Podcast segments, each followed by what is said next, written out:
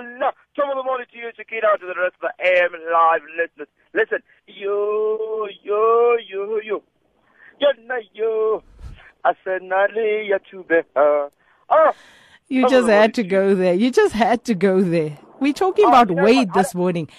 Can- can Shame on you. Sakina, we need to get rid of Arsene Wenger. We need a new somebody. We need somebody new. Get somebody, anyone, please help us. But the great news this morning that Wade uh, Van what an exceptional run. I was up, Sakina. I don't know about you. I was up.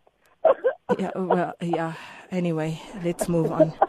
Uh, Clive, the world's third largest economy, Japan, uh, seeing a zero quarterly growth for uh, that uh, third quarter. Uh, what's going on there for at least for the quarter April to June? Well, we're not surprised to see that, Sakina. Remember that uh, obviously the vote came in way after the quarter had been done. The stimulus, which is the Abenomics uh, 2.0, uh, was introduced at the end of that period. So we're not necessarily surprised. However, what did surprise a lot of people was the rate at which it grew. And I think that was a bit of a concern for them. After the first quarter recorded a growth of 2%, we expected at least uh, a growth of around about 1.5 uh, to 1.8%. That did not happen.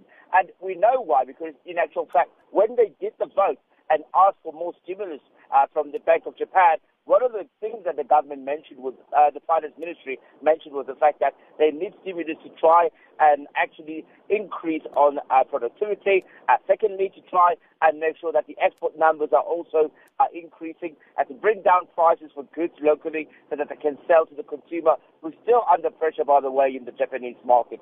So it has been a very, very tough year for the Japs. Uh, despite that, they still hold on to that number three spot as the third world, uh, third biggest uh, economy in the world. So, the potential breakthrough technology um, uh, that they've been trying to work on, things that they've tried to, to put into place, seemingly are taking much longer than they anticipated. Uh, things like uh, Shinzo Abe Sakina is starting to lose favor in actual fact with some of the commentators on the economic front. Yet, we're still not deterred. We're still thinking that if the stimulus does continue, remember we're talking about uh, close to about uh, 16 trillion yen that has been asked for from the Japanese finance ministers uh, to say that they want to stimulate this particular economy. And perhaps after that we might see a difference, Akira. Well, and just looking at the Asian shares overall, showing some recovery of losses there. Yeah, there, there has been some losses. If you look at the shares, the losses are, uh, the Asian shares had a mild setback uh, for the one-year peak as continuous increase in Chinese stocks help offset some of the news in Japanese economic growth.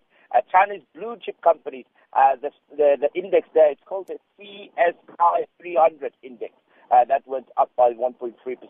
Obviously now, if we calculate this, we're taking out Japan because that didn't do relatively well. So if you look at the MSCI Asia Pacific outside of Japan, that was steadily up by nearly 1.4%, which was quite positive. And then all the easing has pushed obviously rich bond yields uh, dramatically lower and driven investors uh, to seek higher returns in long-term debt and emerging markets. So what we normally see, Sakina, for these margins to do this well, it would have to be in the fact that the Asian markets, the emerging markets within the Asian markets, did relatively well and strengthened, uh, obviously, over the weekend. And earlier also this morning, we started to see those results come out of Indonesia uh, that showed the export numbers have increased quite nicely and they've continued to do very well. The tourism numbers out of Singapore looking very strong as well. So those also contributed quite significantly. And obviously a slightly weaker dollar as well contributed uh, to the positive results that we're seeing on the Asian market this morning. And then uh, there seems to be somewhat of a revolution going on at Nissan, uh, talking about a petrol engine that could make the diesel engines obsolete. What's going on there? Uh, you know, good today support they, they sponsor Kadashus. I'm just saying. I'm Uh, just where, where are you going with this? Sakira, uh, Nissan came out with a brand new engine.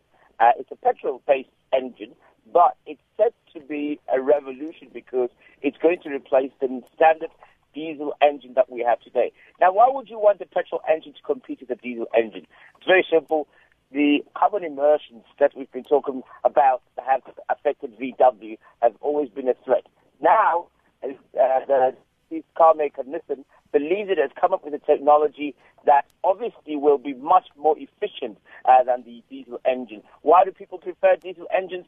And sometimes it has to do with that turbo injector that they have, uh, which definitely helps the car to run a bit smoother. And some people believe that it's actually less uh, uh, uh, uh, um, uh, uh, that it has less emissions uh, than your ordinary petrol uh, uh, engine. So this particular technology is set to revolutionize the way that we've been looking at engine, uh, diesel engines, and it might replace uh, the technology of uh, the diesel engine that we know today, uh, as it is obviously going to be much cheaper as well and far more efficient. So we look forward to seeing it. I don't know what it's going to look like. I hope they don't call it the Juke